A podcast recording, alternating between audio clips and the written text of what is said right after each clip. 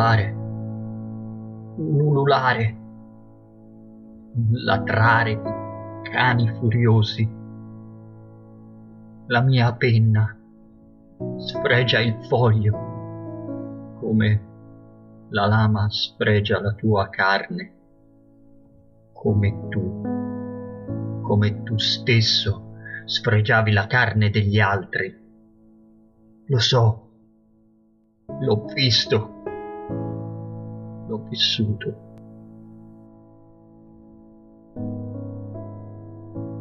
Una scia di sangue fili di sangue rosso attraversano la storia della tua vita.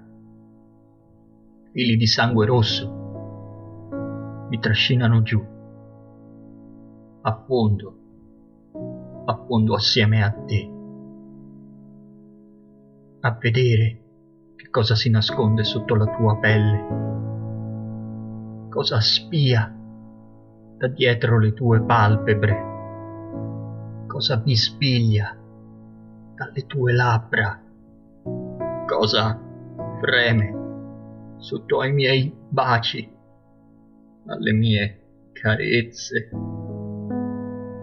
Chi sei, Elizabeth? Benvenuti a Reveries Collective Roleplaying.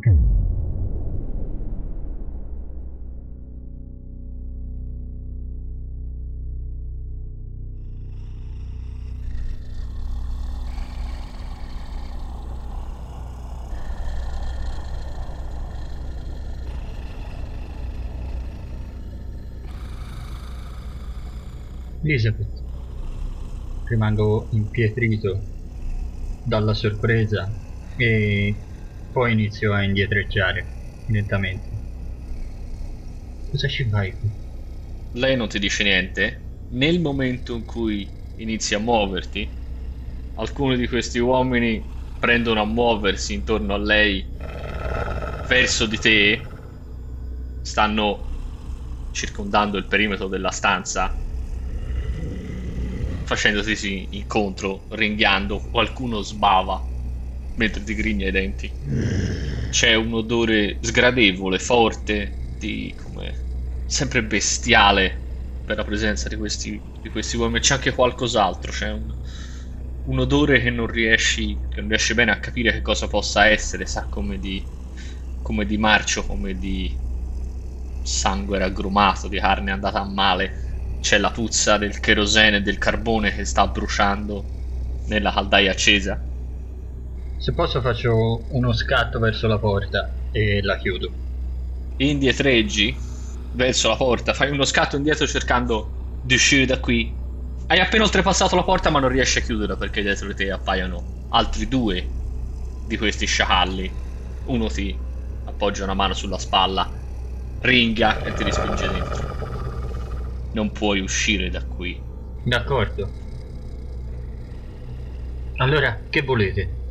Che quello che ti ha trattenuto ti tira un calcio dietro le gambe all'altezza dei ginocchi, ah. spingendoti in basso con la mano. Cade in ginocchio e sono in due adesso. Ti stanno tenendo per le spalle, per il braccio, ti stanno costringendo a stare in ginocchio. Mentre Elizabeth si avvicina. Si avvicina e non riesci a riconoscerla. La vedi, sai che lei, ma c'è qualcosa di diverso, c'è qualcosa nel suo sguardo che non torna, che non è quello che ti aspetti di vedere, non è quello che hai sempre visto durante questo mese. Ti sta guardando e poi distoglie lo sguardo, guarda per terra, infila una mano nella tasca del, di questo cappotto dell'impermeabile che indossa ne estrae un rasoio di quelli vecchi e lo apre, facendosi vicino. Si avvicina sempre di più.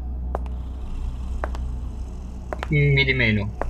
Cerco di, di, di allontanarmi, non voglio neanche vedere, non voglio essere presente. Ogni tuo tentativo di rimenarti viene accolto da questi sciacalli con altrettanta forza, quasi con, con forza maggiore. Ti tengono bloccato a terra, cercano di strattonarti da tutte le parti per tenerti fermo, cercare di andare contro quelli che sono i tuoi movimenti. Uno ti afferra la testa per i capelli e te la tira indietro di modo da costringerti a guardare lei.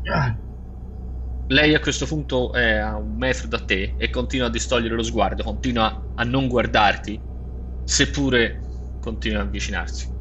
El- Elizabeth, s- sono io, s- sono Richard. Riesci a sentirmi?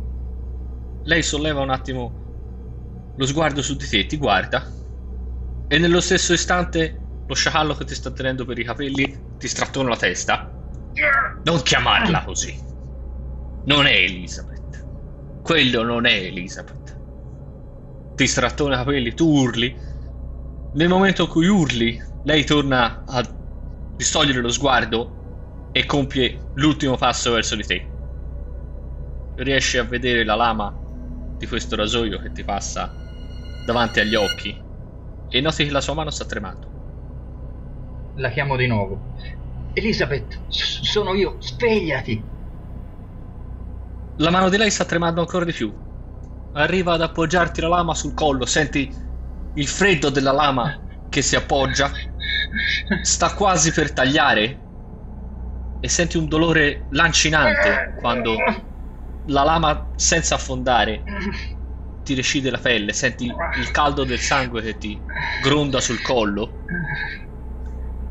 e nel momento in cui chiami il suo nome un'ultima volta Elizabeth! lei urla a sua volta, si ritrae indietro, lascia il, la lama del rasoio, fa, un- fa uno scatto indietro ed è in questo momento che questa stanza si distorce stranamente. Tu urli mentre guardi lei che si sta allungando, si sta deformando, sta diventando alta, oblunga, non riesci più a capire che cosa sta succedendo. Ti sembra che le pareti della stanza si stiano allargando sempre di più, il soffitto si stia allargando sempre di più e niente ha più un senso, dimens- ti sembra di cadere, le dimensioni non ti sembra di riconoscerle e quelli che erano gli sciacalli li vedi svanire degli sbuffi di fumo neri.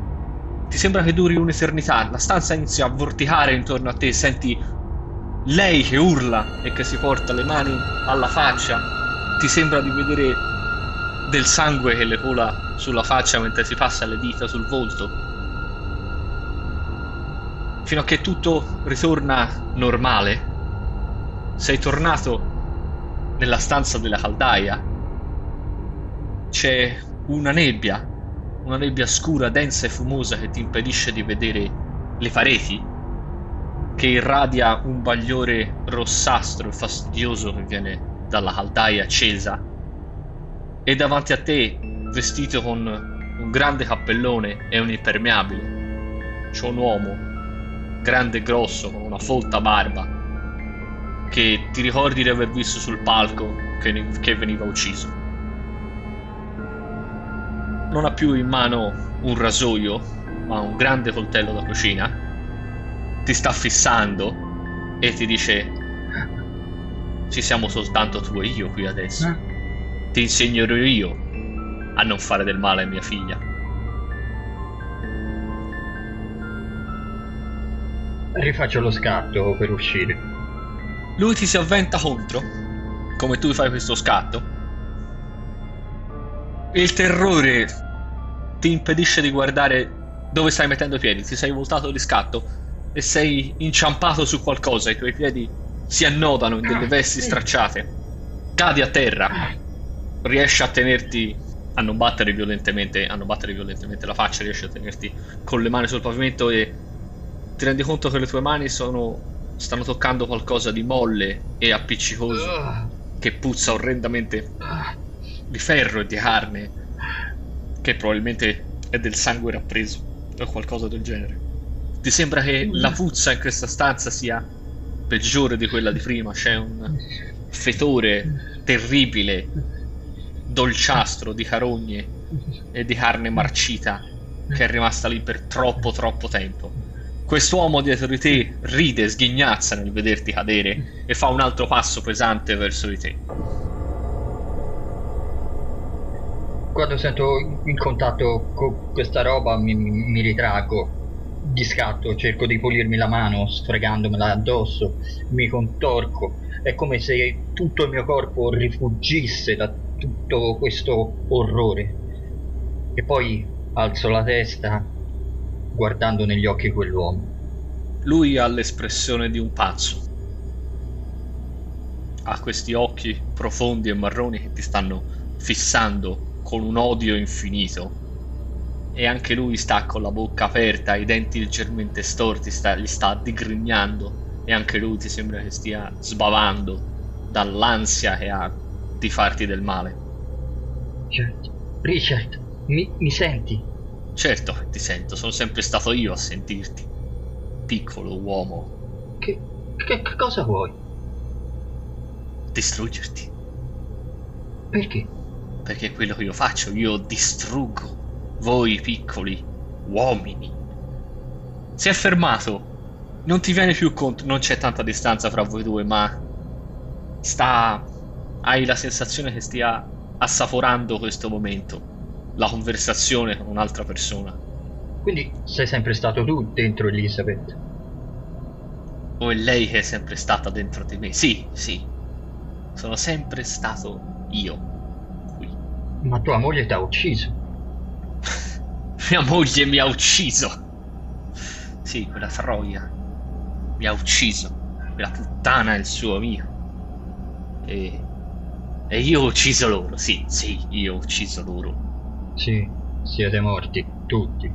Tutti? E siamo venuti qui. Fa un gesto ampio e teatrale, come indicarti questo posto. Nel mentre fa questo gesto, questa nebbia scura e fumosa che riempiva la stanza si dissolve, si dirada e ti permette di vedere che sei effettivamente nella stanza della caldaia. Solo che per terra ci sono chiazze di sangue, vecchio e raggrumato, c'è un corpo lasciato abbandonato, supponi marcito a decomporre da una parte, ci sono ossa negli angoli, ci sono mucchi di stracci, lo sportello della caldaia è aperto e ne esce fuori quella che indubbiamente è una gamba umana che calza ancora una scarpa da ginnastica in fiamme carbonizzata. C'è qualcosa sotto il pavimento che si muove, come se questo pavimento che è indubbiamente di cemento vivo, che è duro ed è aspro, si sta muovendo come se qualcosa sotto stesse facendo assumere una consistenza quasi gommosa. Il mio sguardo gira come impazzito in mezzo a questa scena da incubo. Non so se mettermi a piangere oppure a ridere come un pazzo.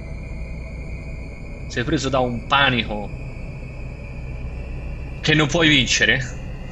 Annaspi per terra, gattoni, scavalchi questi mucchi di stracci che riempiono il pavimento, scavalchi quello che è un corpo, un mucchio di qualcosa, affondi la mano in una montagnola di resti mollicci e umidi facendo per andare verso la porta, riesci anche a rialzarti e incespi nel tentativo di raggiungere la porta. Richard Seymour, grugnendo come una bestia, si avventa su di te, brandendo la sua lama. Lo senti urlare di rabbia feroce, lo senti urlare esasperato e ti rendi conto che non è più dietro di te. Non hai il coraggio di guardare che cosa stia cosa sia successo, ma capisci che per qualche motivo non ti ha afferrato. Non riesco quasi a rendermene conto che mi scaravetto per uscire di qui. Ti lanci in avanti, incespicando in delle scatole, ci sono ferraglia, scaffali, ne tiri giù uno nel terrore che hai di scappare fuori da questo posto. L'aria è pesante, puzza, puzza orrendamente di chiuso di marcio e di sangue, fa orrore e Fuco. tu cerchi di scappare a tutti i costi, il fondo sei, sei in un magazzino, e stai disperatamente, ti stai aggrappando agli scaffali nel tentativo di scappare via, stai tirando giù attrezzi, scatole, bicchieri, cose che si rompono, pezzi di vetro, ti lanci fuori dal magazzino, chiudendoti la porta alle spalle. Sei in preda al panico, senti dei, un rantolare dietro di qualcosa che ti sta seguendo e ti lanci su per le scale, cercando di scappare al primo piano, facendo le scale per di fiato. Corro per le scale, sono completamente fuori di me, sono quasi insensibile, mi muovo in automatico e non sento più niente, ho le orecchie foderate da un silenzio irreale. C'è un silenzio irreale in tutto l'ambiente circostante. Questo sei in un punto del teatro che non conosci particolarmente bene. Semplicemente perché non avevi mai avuto motivo di venire in queste che sono le zone di servizio. Eppure ti sembra che ci sia qualcosa di diverso.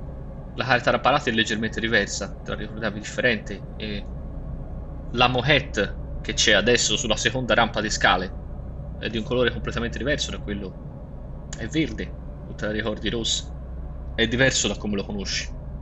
Sale di corsa le scale. Cerco di raggiungere il piano da cui sono arrivato, cercando di trovarmi in zone che conosco meglio. Sei in una stanza di servizio accanto al palcoscenico, dalla quale esci percorrendo il corridoio che ti porta nella sala, nella platea. Passi davanti alla porta della platea, a una delle porte di, di ingresso della platea laterale i tendoni sono aperti, la stanza è illuminata e anche passando di corsa ti sembra di vedere qualcuno seduto in platea. Entro il teatro, vado verso quelle figure. Ringrazi un dio che quegli uomini nella stanza insieme a Elizabeth non ci siano più, siano, si siano dissolti, forse siano scomparsi. Sei affacciato sulla platea e anche qui ti rendi conto che i fendoni che coprono le porte non sono del colore che te lo ricordavi, sono diversi. Erano rossi, questi sono verdi. Ci sono due o tre figure sedute molto distanziate in platea che non ti considerano, che stanno guardando verso il palcoscenico. Le luci sono accese.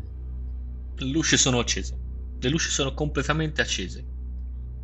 È illuminato a piena sala. Tutti stanno guardando verso il palcoscenico, come rapiti da qualcosa che stanno vedendo su questo. Ti volti a, a guardarlo, ma non c'è niente se non quella che era la stessa scenografia dell'Agamennone, minimale con questi pannelli dietro questi ampi drappi bianchi e grigi che sono orrendamente chiazzati di sangue. Stanno sventolando come le vesti di spettri torturati e si muovono mossi da un vento che non può esserci. Il silenzio è assolutamente irreale. Senti soltanto una di queste persone seduta poco lontano da te che sta respirando pesantemente e nient'altro. Non le vedo da qui tirano le spalle, sono più avanti rispetto a te. Vado verso quella più vicina. Non mi preoccupo di fare piano e respiro affannosamente. Sono stanco dalla corsa. Non hai nessuna reazione da parte della persona che sta cercando di raggiungere, che occupa un posto spostato lateralmente verso il corridoio ma che sta guardando intensamente il palco e non ti considera. Appena arrivo alle sue spalle lo tocco. Come scosso da un contatto che non si aspettava di avere, quest'uomo sobbalza di spalle, si volta e rimani sconvolto nel vedere che ha la gola squarciata da una parte all'altra. Una corta barba, molto ben curata, ma che è completamente intrisa di qualcosa e orrendamente sporca e ha gli occhi completamente vacui. Si volta verso di te e rantola qualcosa, gorgoglia, apre la bocca com- come per parlare e non riesce a emettere alcun suono se non quello orribile di un gorgoglio che gli viene dalla ferita che gli squarcia il collo da una parte a un'altra. Mi ritraggo con un urlo di assoluto terrore e faccio per uscire dal teatro. Corro, corro per uscire. Terrorizzato percorri tutta la lunghezza della sala e ti sembra di sentire su di te lo sguardo delle altre persone che erano sedute in sala, che si voltano lentamente per guardarti correre come un pazzo verso l'uscita. Ti aggrappi ai tendoni che coprono le porte, palanchi le porte e ti butti in quella che è la stanza del bar, subito dopo l'ingresso, che è vuoto, non c'è nessuno, è terribilmente in disordine e il bancone del bar è polveroso. Sembra in stato di completo abbandono, così come tutte le bottiglie che erano che sono ancora a fare bella vista dietro, sono completamente impolverate come se nessuno le guardasse mai, le toccasse più da anni. Chiamo, chiamo Leonard. C'è qualcuno? Leonard! Elizabeth! La tua voce riecheggia nello spazio antistante al bar e non senti nessuna risposta. Senti soltanto dei passi e un rantolare che vengono dal fondo della sala e che ti sembrano terribilmente rumorosi nel vuoto assoluto che è la sala. Un rumore di rantolo che si sta avvicinando lentamente con dei passi pesanti e strascinati e che non ha nessuna fretta di venire verso di te. Quanto dista la porta per uscire sulla strada? Pochissimo. Faccio una corsa e esco. Esci dalla porta del, del bar, della stanza, e ti trovi all'ingresso nel foyer. Neppure guardi dove sai esserci il box office. Ti lanci a capofitto dall'altra parte dove ci sono, dove ci sono le porte spalanchi la porta e rimani sconvolto nel renderti conto che dove dovrebbe esserci la strada c'è un muro di mattoni rossi, vecchi e assolutamente impenetrabili. Alla vista del muro sono annichilito. Provo invano a colpirlo con i pugni per accertarmi che sia vero e lo capisco dal dolore che mi provo. Il muro è ovviamente assolutamente reale e ti sembra impossibile ed è assolutamente impossibile. E questa è l'uscita, deve, essere, deve esserci un'uscita da qualche parte. Ti rendi conto che non c'è. Ti volti, attraversi nuovamente la stanza del bar, non vuoi tornare verso lo scantinato. Corro su per le scale vado verso casa di Elizabeth. Devi attraversare la sala per farlo. E rendi conto che dalla parte opposta della sala, nel momento in cui entri, c'è Richard Seymour che ti sta fissando e che ha un ghigno estremamente soddisfatto da una parte all'altra della faccia. Fa dondolare il suo coltello da, da cucina, fissandoti con aria terribilmente divertita. Dove siamo? Dove mi hai portato? Questo non è il teatro. Non stai urlando, stai parlando normalmente, eppure ti sembra che la tua voce, come aiutata dall'acustica del, della sala del teatro, gli arrivi perfettamente, così come perfettamente gli arriva la sua in risposta. Siamo dove sono arrivato quando sono morto. Sei morto anche tu. Lui si sta avvicinando verso di te. Sta muovendo nella tua direzione, ma sta camminando. No, io non sono morto, io sono vivo, io esisto. Esisti ancora per però. Richard McKinnon sta passando di lato lungo la sala e sta tenendo il coltello a graffiare lungo la carta d'apparato mentre si avvicina. Faccio uno scatto, cerco di andare verso le scale. Senti un urlo mentre lo fai. Un urlo che è chiaramente di Richard. Un grido di rabbia. Ti volti per un attimo e lo vedi affondare ripetutamente il suo coltello più e più e più e più volte nell'uomo con cui hai cercato di parlare, che era seduto in platea. Vedi il braccio di quest'uomo che si è fermato, che ha afferrato Richard per la manica. E vedi Richard che sta digrignando i denti, sta spavando sta ringhiando come un animale nel colpire ancora e ancora e ancora quest'uomo seduto in platea. Ne approfitto di questo momento per correre via. fai la strada che è speculare a quella che hai fatta per arrivare fin qui. Ti lanci su per le scale e di nuovo non riesci a riconoscere il colore della moquette che c'è quando arrivi in cima alle scale, che è verde ed è pesantemente chiazzato di sangue o di qualche altro genere di sporcizia scura e ripugnante. Non riesci a non sentire le grida di Richard dal piano di sotto, il suono del suo coltello che sta affondando come dentro a una sacca di carne bolliccia. Sei all'altezza della, dei balconi, delle gallerie, potresti guardare di sotto, riesci a vedere il palcoscenico dall'alto, da dove sei, ma quello che vedi mentre passi correndo ti convince che non vuoi guardare più accuratamente quello che, sta, quello che c'è sul palcoscenico. Ti lanci lungo il corridoio in direzione del, della zona del teatro che è adibita a appartamento. Stai attraversando il corridoio che è coperto di specchi da entrambi i lati. Molti sono rotti e per terra quello che era quello splendido lampadario che illuminava questo corridoio è in terra, infranto. Ti lanci a raggiungere la porta dell'appartamento. Apro di scatto. E quasi la calci nell'aprirla e nell'entrare all'interno. Ti soffermi, sei nel salotto di Elizabeth. Ti fermi a riprendere fiato, chiudendo la porta alle tue spalle. Non c'è luce. Sei al buio. Cerco l'interruttore più velocemente possibile. Sai benissimo dov'è l'interruttore, quindi lo cerchi a tentoni, preso dal terrore.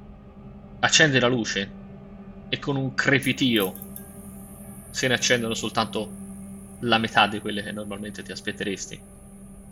La stanza è completamente devastata. Quello che è il mobilio è fatto a pezzi, è stato gettato in mezzo. La libreria è completamente in disordine. I comodini che sono accanto al divano sono stati capovolti. Il divano stesso è pieno di squarci, come se qualcuno lo avesse pugnalato, graffiato, fatto a pezzi con le mani, come se una bestia che fosse passata e avesse aggredito il divano.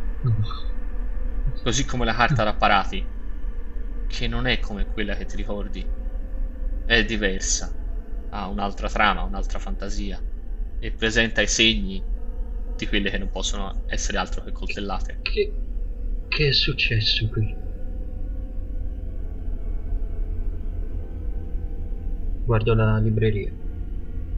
Lanci un'occhiata per caso ai libri e ti rendi conto che non sono i libri di Elizabeth, sono altri libri. Cerco il foglio che ho scritto prima che succedesse tutto questo delirio.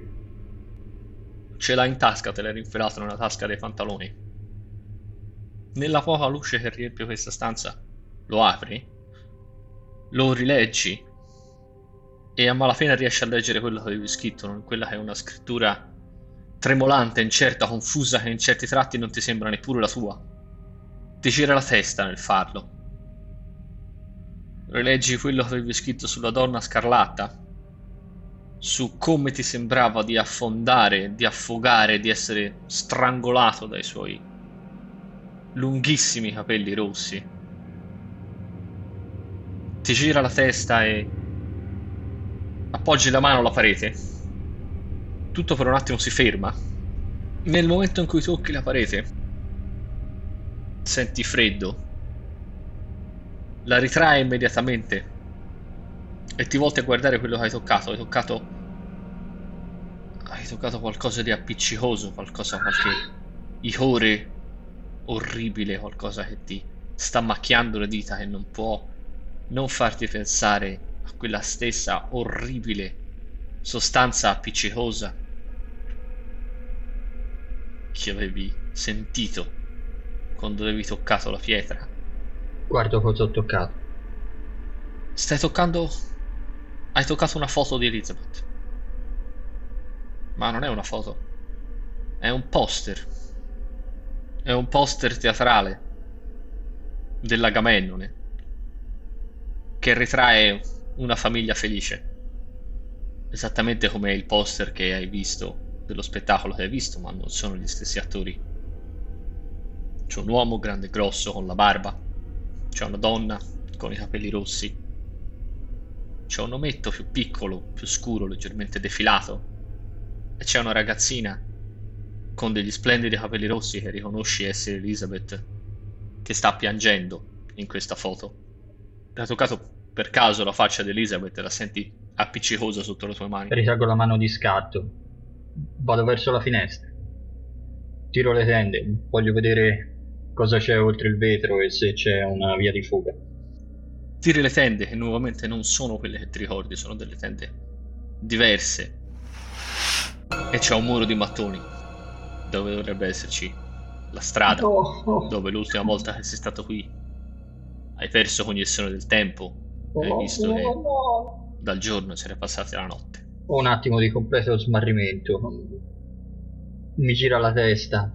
Mi sento come se fossi in gabbia. Sento che non c'è nessuna via di fuga, che non c'è nessuna speranza. La sensazione di claustrofobia è opprimente perché dove pensavi che potesse esserci una via di fuga non c'è, perché dove pensavi di trovare un santuario, un rifugio, ti ritrovi in un posto che è devastato, che è in stato di completo abbandono. Oltre alla luce crepitante dal soffitto, l'unica altra fonte di luce ancora più crepitante è la televisione, che è accesa e che manda semplicemente statico che non è la televisione che conosci Elisabeth A, è un modello molto più vecchio, non vedi una cosa del genere da molto molto tempo. Provo, provo ad andare in camera. Il corridoio è buio per arrivare fino, fino alla camera e devi oltrepassare quello che è la cucina, la stanza della cucina. La porta è chiusa. Non ricordi di aver mai visto una porta lì. Ignori la cosa andando fino alla camera.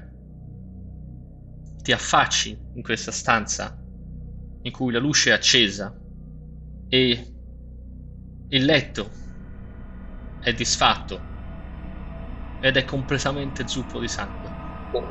È una visione orripilante. Sembra che il materasso e le lenzuola siano, abbiano assorbito il sangue di un sacrificio. Sono completamente rosse, purpuree e l'odore è ripugnante. So- soffoco un conato.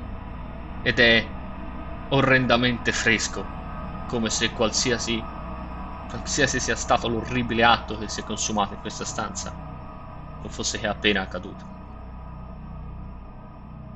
C'è un'altra camera. C'è un'altra camera è quella dove Elizabeth ha lo studio.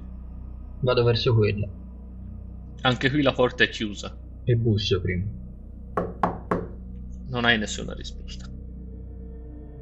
Ti trema la mano nell'aprire la porta perché a questo punto hai il terrore di quello che potresti trovare dall'altra parte.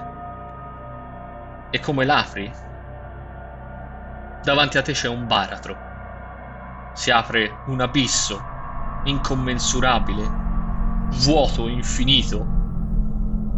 C'è il nulla al di là di questa porta. C'è un abisso nero che non ha ragione di esistere. Rimango completamente rapito da questo baratro inumano, nero e vuoto. Rimango sulla porta e poi, con uno sforzo di volontà, la richiudo. Ti fermi nuovamente con le spalle su questa porta, anche se ti rendi conto di quello che stai facendo, ti rendi conto che non vuoi stare con le spalle appoggiato al niente, a una porta, a un pezzo di legno che sta fra il te e il nulla. E fai un passo in avanti nel corridoio. Non hai il coraggio di guardare alla tua destra, dove c'è un letto matrimoniale completamente intriso di sangue. Alzi lo sguardo, hai modo di guardare meglio il corridoio è debolmente illuminato, c'è il salotto sta in fondo e ti rendi conto che lungo le pareti del corridoio sono appese a intervalli regolari queste locandine dell'Agamennone. Sembra tutto più grande ora. No, non riconosco le dimensioni dell'appartamento. Ti sembra innaturalmente più grande, ti sembra allungato, deformato, ti sembra che il soffitto sia incredibilmente più alto. Mi riappoggio alla porta dello studio di Elizabeth e mi concentro.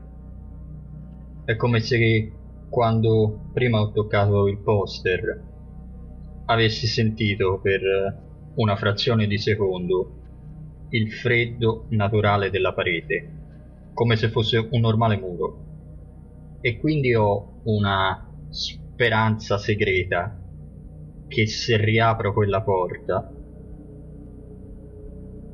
c'è lo studio di Elizabeth e non quell'abisso senza senso. È un pensiero assurdo che solo una mente devastata come la mia può trovare logico. Ma lo penso, lo credo fermamente. E nel toccare la porta sei assalito da delle sensazioni in totale contrasto fra di loro. Vedi lo studio di Elizabeth come te lo ricordi, come lo conosci, com'era un'ora, due ore, otto ore fa, l'ultima volta che ci sei stato. Vedi la donna scarlatta che è lì davanti a te, è completamente nuda, che ti guarda e che urla, afferrandosi la faccia e strappandosi via la pelle denudando i muscoli che pulsano insanguinati sotto a questa, urlando. E contemporaneamente vedi Richard Seymour che ti sta guardando, che digrigna i denti con la sua espressione da pazzo e che urla, che sa che ti ha trovato.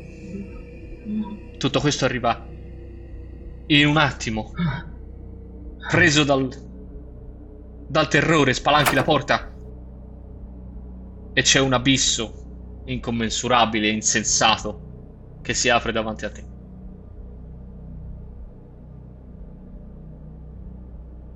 Mi ci getto dentro.